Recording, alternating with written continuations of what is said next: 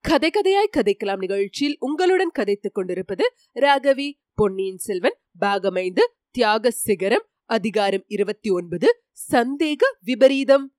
பொன்னியின் செல்வர் அரண்மனைக்கு உள்ளே சென்ற பிறகு காலாந்தக கண்டர் அரண்மனை வாசலில் வந்து சேர்ந்து கொண்டிருந்த வேளக்கார படை வீரர்களை நெருங்கினார். இது என்ன கூச்சல்? அரண்மனைக்குள்ளே சக்கரவர்த்தி நோயுடன் படுத்திருப்பது உங்களுக்கு தெரியாதா? கோட்டையை சுற்றி பகைவர் படை சூழ்ந்திருப்பது தெரியாதா? என்று கடுமை துணிக்கும் குரலில் கேட்டார் வேளக்கார படையின் தலைவன். ஐயா கோட்டையை சூழ்ந்திருப்பவர்கள் பகைவர்கள் தானா? கொடும்பாளூர் பெரிய வேளா நமக்கு பகைவரானது எப்படி? என்று கேட்டான். சின்ன பழுவேட்டரில் பொங்கி வந்த கோபத்தை அடக்கிக் கொண்டு அதை அவரிடம்தான் கேட்க வேண்டும். பகைவர் இல்லை என்றால் எதற்காக சைன்யத்துடன் வந்து கோட்டை முற்றுகையிட்டிருக்கிறார்? என்று கேட்டார். சின்ன இளவரசரை சிம்மாசனத்தில் ஏற்றி முடிசூட்டுவதற்காக என்று கேள்விப்படுகிறோம் என்றான் வேளக்கார படைத்தலைவன். அது உங்களுக்கெல்லாம் சம்மதமா? என்று சின்ன பழுவேட்டரர் கேட்டார். வேளக்கார படைத்தலைவன் தன் வீரர்களை திரும்பி பார்த்து நீங்களே சொல்லுங்கள் என்றான். வீரர்கள் உடனே சம்மதம் சம்மதம். பொன்னியின் செல்வர் வாழ்க ஈழம் கொண்ட இளவரசர் வாழ்க என்று கோஷித்தார்கள். இம்முறை அந்த கோஷம் முன்னை விட அதிக வலுவுடையதா இருந்தது. சின்ன பழுவேட்டரின் முகம் சிவந்தது மீசை துடித்தது. ஆயினும் பல்லை கடித்துக் கொண்டு முடிசூட்டுவது பெரிய வேளாரின் இஷ்டத்தை பொறுத்ததா அல்லது உங்கள் விருப்பத்தை பொறுத்ததா? சக்கரவர்த்தியின் விருப்பத்துக்கு மதிப்பு ஒன்றும் இல்லையா என்று கேட்டார். வீரர்களின் ஒருவன் தளபதி சக்கரவர்த்தி சௌக்கியமா இருக்கிறாரா? நிச்சயம்தானா? என்று கேட்டான். இது என்ன கேள்வி? என்று காலாந்தக கண்டு சீறினார். சக்கரவர்த்தியை பற்றி ஊரில் ஏதேதோ வதந்தி பரவி இருக்கிறது. நாங்களும் அவரை இன்று பார்க்க முடியவில்லை. அதனால் அவருடைய சுகத்தை பற்றி எல்லாரும் மிக்க கவலை அடைந்திருக்கிறோம் என்று வேளக்கார படை வீரர்களின் தலைவன் கூறினான். சக்கரவர்த்தி நீங்கள் பார்க்க முடியாத காரணம் முன்னமே நான் சொல்லவில்லையா? சக்கரவர்த்தியின் மனக்குழப்பம் இன்று அதிகமா இருந்தது யாரையும் பார்ப்பதற்கு அவர் விரும்பவில்லை. சபா மண்டபத்துக்கு வருவதற்கும் மறுத்துவிட்டார். சக்கரவர்த்தியின் மனக்குழப்பத்திற்கு காரணம் என்ன? ஏன் எங்களுக்கு தரிசனம் அளிப்பதற்கு மறுக்க வேண்டும்? நாங்கள் அதையாவது தெரிந்து கொள்ளலாம் அல்லவா?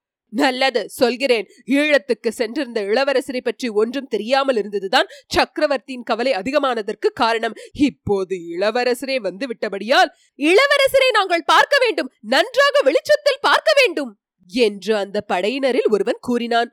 ஆமாம் பார்க்க வேண்டும். ஈழம் கொண்ட இளவரசர் வாழ்க என்று எல்லாரும் சேர்ந்து கூவினார்கள். இளவரசர் முதலில் சக்கரவர்த்தியை தரிசிக்க வேண்டுமல்லவா? பிறகு இஷ்டப்பட்டால் உங்களையும் வந்து பார்ப்பார். நிச்சயம்தானா? ஒருவேளை பாதாள சிறைக்கு அனுப்பப்படுவாரா? வேறொரு நாளாக வேறொரு சந்தர்ப்பமாக இருந்தால் வேளக்கார படையினர் இவ்வளவு துடுக்காக பேசியதற்கு சின்ன பழுவேட்டரின் வீரர்கள் அவர்கள் மீது போர் தொடுத்திருப்பார்கள். பெரிய ரகளையாக போயிருக்கும். ஆனால் இளவரசரின் திருமுகத்தை சற்று முன் பார்த்த காரணத்தினாலோ என்னமோ காலாந்தக கண்டரின் வீரர்களும் மௌனமாக நின்று கொண்டிருந்தார்கள். சின்ன பழுவேட்டரையருடைய கை அவருடைய உடைவாளை நாடியது. மேற்கண்டவாறு கேட்ட வீரனை ஒரே வெட்டில் வெட்டி கொன்றுவிட வேண்டும் என்று ஒரு கணம் எண்ணினார். உடனே அந்த கோபத்தை சமாளித்துக் கொண்டு உரத்த சிரித்தார். இவன் கேட்ட கேள்வி உங்கள் காதிலெல்லாம் விழுந்ததல்லவா? இளவரசர் பாதாள சிறைக்கு அனுப்பப்படுவாரா? என்று கேட்கிறான். நல்லது. இளவரசரை சிங்காசனத்தில் ஏற்றி முடிசூட்டுவதோ பாதாள சிறைக்கு அனுப்புவதோ என்னுடைய அதிகாரத்தில் இல்லை. சக்கரவர்த்தி விருப்பத்தின்படி நடக்கும். இளவரசரை பாதாள சிறைக்கு கொண்டு போவதா இருந்தாலும் இந்த வழியேதான் கொண்டு போக வேண்டும். அப்போது நீங்கள் அவரை பார்த்து கொள்ளலாம். என்று காலாந்தக கண்டர் கண்களில் கனல் பறக்க கூறிவிட்டு அரண்மனை பக்கம் திரும்பினார். வீரர்கள் மீண்டும் கோஷமிட்டதையும் பொருட்படுத்தாமல் அரண்மனை முன்வாசலை நோக்கி சென்றார். அங்கே வாசற்படிக்கு அருகில் பூங்குழலி தன்னந்தனியாக நின்று கொண்டிருப்பதை கண்டார். பெண்ணே நீ ஏன் இங்கே நின்று கொண்டிருக்கிறாய்? உன்னை உள்ளே வரவேண்டாம் என்று தடுத்து விட்டார்களா? என்று கேட்டார். என்னை யாரும் தடுக்கவில்லை. நானாகவே நின்று விட்டேன் ஐயா என்றாள் பூங்குழலி. ஏன் வெகு நாட்களுக்கு பிரிந்திருந்த தந்தையும் மகனும் சந்திக்கும் வேளையில் எனக்கு என்ன அங்கே வேலை? போகட்டும் நீயாவது சக்கரவர்த்தி உயிரோடு இருக்கிறார் என்று நம்புகிறாய். அந்த மட்டில் சந்தோஷம். நம்புவது மட்டுமல்ல சக்கரவர்த்தி சௌக்கியமா இருப்பதை கண்ணாலேயே பார்த்துவிட்டு தான் திரும்பி வந்தேன். அதோ நிற்கிறார்களே அந்த வேளக்கார படையினரிடம் நீ பார்த்ததை சொல். அவர்கள் சந்தேகப்படுவதாக தோன்றுகிறது. என்றார். அவர்களுடைய சந்தேகத்துக்கு இந்த நிமிஷம் வரையில் ஆதாரம் இல்லை. அடுத்த நிமிஷம் அது உண்மையாகாது என்று யார் சொல்ல முடியும்? பெண்ணே நீயும் சேர்ந்து என்னை கலவரப்படுத்த பார்க்கிறாயா? உங்கள் எல்லாருக்கும் பைத்தியப்படுத்தி விட்டதா? என்று கேட்டார். தளபதி என்னை பலர் பைத்தியம் என்று சொல்வதுண்டு. நானே என்னை பைத்தியம் என்று சொல்லிக் கொள்வதும் உண்டு. ஆனால் இந்த பைத்தியத்தின் யோசனையை கேட்டபடியால் தான் இன்று இளவரசர் இந்த கோட்டைக்குள் அபாயம் என்று புக முடிந்தது சக்கரவர்த்தி உயிரோடு இருக்கும்போதே அவரை சந்திக்கவும் முடிந்தது. ஆஹா இது என்ன? சக்கரவர்த்தியின் உயிருக்கு நீயும் கேடு வைக்கிறாய் போலிருக்கிறதே. மூட ஜனங்களும் முட்டாள் ஜோசியர்களும் உளறுவதை கேட்டு நீயும் பிதற்றுகிறாயா? அல்லது உனக்கு வேறு ஏதேனும் தெரியுமா? ஜனங்களும் ஜோதிடர்களும் மட்டும்தானா கெடு வைத்திருக்கிறார்கள்? தங்கள் தமையனால் சொல்லி அனுப்பிய செய்தியை சற்று முன் கேட்டீர்களே. அது உண்மை என்பது என்ன நிச்சயம்? என்றார் காலாந்தக கண்டர். தளபதி கொடும்பாளூர் இளவரசி எதற்காக பொய் சொல்ல வேண்டும்? யார் கண்டது? அடுத்தாற்போல் சிங்காதனம் ஏறி பட்ட மகிழ்ச்சியாகும் ஆசை இருக்கலாம். தளபதி நானும் அப்படித்தான் எண்ணியிருந்தேன். இளவரசி இன்று காலையில் செய்த சபதத்தை கேட்ட பிறகு என் எண்ணத்தை மாற்றிக்கொண்டேன். என்றாள் பூங்குழலி. பெண்ணே ஒருவேளை உனக்கே அத்தகைய ஆசை இருக்கிறதா என்ன? என்று கேட்டுவிட்டு சின்ன பழுவேட்டரர் லேசாக நகைத்தார். தளபதி உண்மையில் நான் பைத்தியக்காரிதான். தங்களிடம் பேச நின்றேன் அல்லவா? என்று கூறிவிட்டு பூங்குழலி திரும்பி போக எத்தினாள். காலாந்தக கண்டரிடம் உடனே ஒரு மாறுதல் காணப்பட்டது. பெண்ணே கோபித்துக் கொள்ளாதே. நீ சொல்ல வந்ததை சொல்லிவிட்டு போ. என்றார். பூங்குழலி மறுபடியும் திரும்பி ஆம் சொல்லத்தான் வேண்டும். இல்லாவிடில் பின்னால் நானும் வருத்தப்படுவேன். தாங்களும் வருந்தும்படி நேரிடும். ஐயா சக்கரவர்த்தியின் உயிருக்கு ஏதாவது அபாயம் நேர்ந்தால் நாடு நகரமெல்லாம் தங்கள் பேரிலேதான் பழி சொல்லும். தங்களுடைய வீரர்களை கூட சொல்லுவார்கள். என்றாள். சின்ன பழுவேட்டரின் முகம் சுருங்கியது. அப்படி ஏதாவது நேர்ந்துவிட்டால் மற்றவர்கள் பழி சொல்லும் வரையில் காத்திருக்க மாட்டேன். பழி சொல் காதில் விழுவதற்குள்ளே என் உயிர் பிரிந்துவிடும். இந்த வேளக்கார படையினர் துர்கா பரமேஸ்வரி கோயிலில் சத்தியம் செய்தபோது எல்லாருக்கும் முதலில் சத்தியம் செய்து வழிகாட்டியவன் நான் என்றார். அதில் என்ன பயன்? சோழராஜும் சக்கரவர்த்தியும் எழுந்து ஒரு மகாவீரரும் எழுந்துவிடும். அதை காட்டிலும் முன்ஜாக்கிரதையாக இருப்பது நல்லதல்லவா? பெண்ணே நான் முன்ஜாக்கிரதையாக இல்லை என்றா சொல்லுகிறாய் இதோ இந்த அரண்மனையை சுற்றி இவ்வளவு வீரர்கள் கண்கொட்டாமல் நின்று காத்து வருகிறார்களே. எதற்காக? முதன் மந்திரி அனிருத்தர் கூட நான் அறியாமல் அரண்மனைக்குள்ளே போக முடியாது. தெரியுமா? தெரியும் தளபதி. ஆனால் அரண்மனைக்குள்ளே இருந்தும் அபாயம் வரலாம் அல்லவா என்ன பிதற்றல். அரண்மனை பெண்கள் சக்கரவர்த்திக்கு விஷம் கொடுத்து விடுவார்கள் என்றா சொல்லுகிறாய்? அல்லது ஒருவேளை இப்போது இளவரசரன் உள்ளே போனாலே அந்த பெண் அந்த கொடும்பாளூர் பெண்ணின் பேரில் சந்தேகப்படுகிறாயா? என்றார். தெய்வமே அந்த சாது பெண்ணின் பேரில் சந்தேகப்படுகிறவர்களுக்கு நல்ல கதி கிடைக்காது. அவளுக்கு அவ்வளவு சாமர்த்தியமும் இல்லை. ஐயா இந்த அரண்மனைக்குள் வருவதற்கு சுரங்கப்பாதை ஒன்று இருக்கிறதல்லவா? சின்ன பழுவேட்டரர் திடுக்கிட்டு பெண்ணே அதை பற்றி உனக்கு என்ன தெரியும்? எப்படி தெரியும்? மூன்று நாலு பேரை தவிர அந்த பாதையை பற்றி யாருக்கும் தெரியாதே? தெரிந்தவர்கள் உயிரோடு திரும்பி போக முடியாதே? என்று பரபரப்புடன் கேட்டார். தளபதி அதை பற்றி இன்று அதிகாலையிலே தான் நானும் தெரிந்து கொண்டேன். அங்கே கையில் கூறிய எரிவேலுடன் பாண்டிய நாட்டு சதிகாரன் ஒருவன் ஒளிந்து கொண்டிருப்பதையும் பார்த்தேன். கடவுளே இது என்ன பயங்கரமான வார்த்தை சொல்லுகிறாய்? அந்த பாதை எங்கே போய் முடிகிறது என்று தெரியுமா? பொக்கிஷ நிலவரை வழியாக போகிறது என்றாள் பூங்குழலி.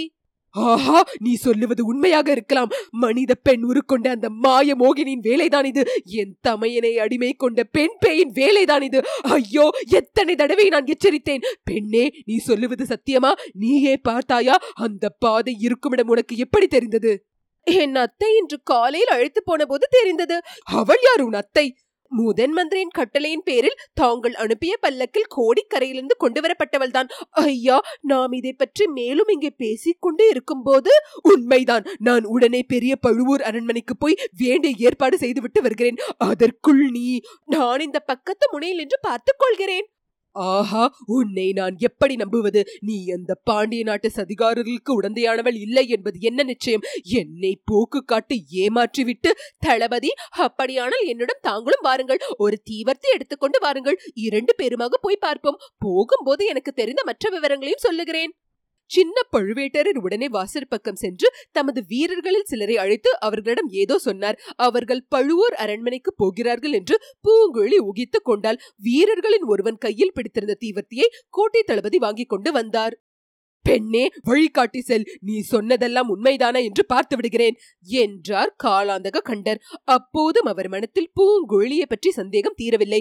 இந்த பெண் பொய்யும் புனை சுருட்டும் சொல்லி தன்னை ஏமாற்ற பார்க்கிறாளோ என்னமோ சுரங்கப்பாதையை பற்றி தன் மூலமாக அறிந்து கொள்ள விரும்புகிறாளோ என்னமோ அதன் வழியாக கொடும்பாளூர் ஆட்களை கோட்டைக்குள் விடுவதற்கு இது ஒரு சூழ்ச்சியோ என்னமோ அப்படியெல்லாம் தன்னை எளிதில் ஏமாற்றிவிட முடியாது. இவள் அத்தகைய உத்தேசத்துடன் தன்னை அழைத்து போனால் இவளுக்கு சரியான தண்டனை விதிக்க வேண்டும். பெரிய பழுவேட்டரையரை போல் நான் கூட ஏமாந்து விடுவேனா என்ன? எல்லாவற்றுக்கும் இவள் முன்னால் போகட்டும். சுரங்கப்பாதை இவளுக்கு தெரியும் என்பது உண்மைதானா என்று முதலில் தெரிந்து கொள்ளலாம். பிறகு அங்கே சதிகாரர்கள் ஒளிந்திருப்பது உண்மைதானா என்று அறியலாம். அது உண்மையாயிருந்தால் கடவுளே எத்தகைய ஆபத்து? நல்ல வேளையாக அதை தடுப்பதில் கஷ்டம் ஒன்றுமில்லை. பொந்தில் ஒளிந்திருக்கும் நரியை பிடிப்பது போல் பிடித்து கொன்று விடலாம். இவ்வாறு எண்ணமிட்டுக் கொண்டு சின்ன பழுவேட்டரையர் பூங்குழலிக்கு பின்னால் நடந்தார். அவளுடைய நடையில் இருந்த வேகத்தை குறித்து அதிசயப்பட்டார். ஆம் பூங்குழலின் உள்ள பரபரப்பு அப்போது உச்ச நிலையை அடைந்திருந்தது. அதற்கு தகுந்தாற்போல் அவளுடைய நடையும் துரிதமாய் இருந்தது. பூங்குழலின் வாழ்க்கையில் சில காலமாகவே அபூர்வமான சம்பவங்கள் நடந்து கொண்டிருந்தன. ஆனால் அன்றைக்கு நிகழ்ந்தவை போல் அதற்கு முன் என்றும் நடந்ததில்லை.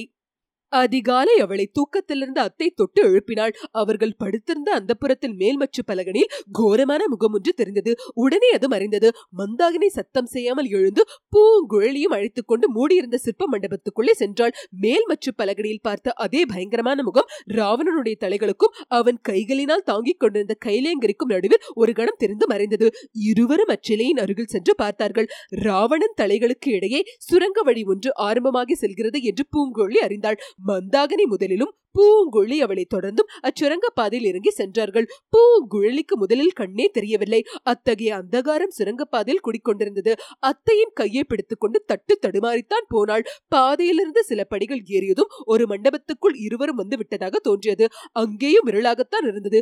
கையினால் தடவி பார்த்து கொண்டு தூண்களிலும் சுவர்களிலும் முட்டிக்கொள்ளாமல் போவதே கஷ்டமா இருந்தது. சிறிது நேரத்துக்கெல்லாம் மேலே எங்கிருந்தோ சிறிய பலகனையின் வழியாக சொற்ப வெளிச்சம் வர தொடங்கியதும் பொழுது நன்றாக வந்திருக்க வேண்டும் என்று பூங்கோழி ஊகித்தாள். அத்துடன் அவர்கள் சுற்றி அலைந்து கொண்டிருப்பது பொக்கிஷ நிலவரை என்பதையும் தெரிந்து கொண்டாள். ஆனால் மந்தாகினி அத்தை எந்த மனிதனை தேடிக்கொண்டு வந்தாலோ அவன் அகப்படுவான் என்று தோன்றவில்லை. இருள் சூழ்ந்த அந்த நிலவரையில் ஒளிந்து கொள்வதற்கு எத்தனையோ இடங்கள். அவன் எங்கே ஒளிந்திருக்கிறானோ என்னமோ நாம் அவனை கண்டுபிடிப்பதற்கு முன்னால் அவன் நம்மை கண்டுபிடித்து பின்புறமாக வந்து குத்தி கொன்றாலும் கொன்றுவிடலாம். இந்த நிலவரையில் கேள்வி முறை ஒன்றும் இராது. பூங்குழலி இப்படி எண்ணமிட்டுக் கொண்டிருந்த போது மந்தாகினி அவளுடைய அபூர்வ அபூர்வமான குரலில் மானிட குரல் என்றோ பிராணியின் குரல் என்றோ கண்டுபிடிக்க முடியாத குரலில் கூச்சலிட்டாள். அதைத் தொடர்ந்து பீதி நிறைந்த ஒரு மனித குரல் ஓலமிட்டது. நிழல் போன்ற உருவம் ஒன்று தடதடவென்று ஓடியது. பலகணியில் முகத்தை காட்டிய மனிதனாகத்தான் இருக்க வேண்டும் என்று பூங்குழி தீர்மானித்துக் கொண்டாள். அத்தையின் குரலை கேட்டு அவன் பேயோ பிசாசோ என்று பயந்து ஓடினாள் என்று பூங்குழி அறிந்தாள். இந்த எண்ணம் அவளுக்கு சிரிப்பை உண்டாக்கியது. சிறிது நேரத்துக்கு ஒரு முறை மீண்டும் மந்தாகினி அத்தை அந்த மாதிரி குரல் கொடுத்து அம்மனிதனை அங்கும் இங்கும் தெருக்கிட்டு ஓடி அலையும்படி செய்தாள். கடைசியாக அவன் ஓடிப்போய் மரக்கதவு ஒன்றில் மோதிக்கொண்டான். பிறகு அக்கதவை தடதடவென்று தட்டினான். விட்டு விட்டு தடவை தட்டினான். பின்னர் கதவு திறந்தது. திறந்த இடத்தில் பெண் ஒருத்தி நிற்பது தெரிந்தது. அவளிடம் அம்மனிதன் ஏதோ கூறினான். அந்த பெண் சிறிது தயங்கியதாகவும் அம்மனிதன் அவளை பயமுறுத்தியதாகவும் தோன்றியது. பிறகு அவள் திரும்பி போனாள். மனிதன் கதவின் வீட்டின் அருகிலே நின்று எட்டி பார்த்து கொண்டிருந்தான். சற்று நேரத்துக்கெல்லாம் அந்த பெண் கையில் ஒரு விளக்குடன் வந்து சேர்ந்தாள். இருவரும் நிலவரைக்குள் நுழைந்தார்கள். மந்தாகினி பூங்குழியின் கையை பிடித்து அழைத்து சென்று ஒரு பெரிய தூணின் மறைவில் நின்று கொண்டாள். விளக்கு வெளிச்சத்தில் அந்த மனிதனுடைய முகத்தோற்றத்தை அவர்கள் நன்றாக பார்த்து கொண்டார்கள். அந்த மனிதனும் விளக்கு கொண்டு வந்த பெண்ணும் நிலவரையின் உட்பகுதிக்கு சென்றார்கள். பேயாவது பிசாசாவது நன்றாக பீதி அணிந்து போயிருக்கிறார். இவ்வளவு பயந்தவன் இம்மாதிரி காரியத்துக்கு ஏன் வர வேண்டும்?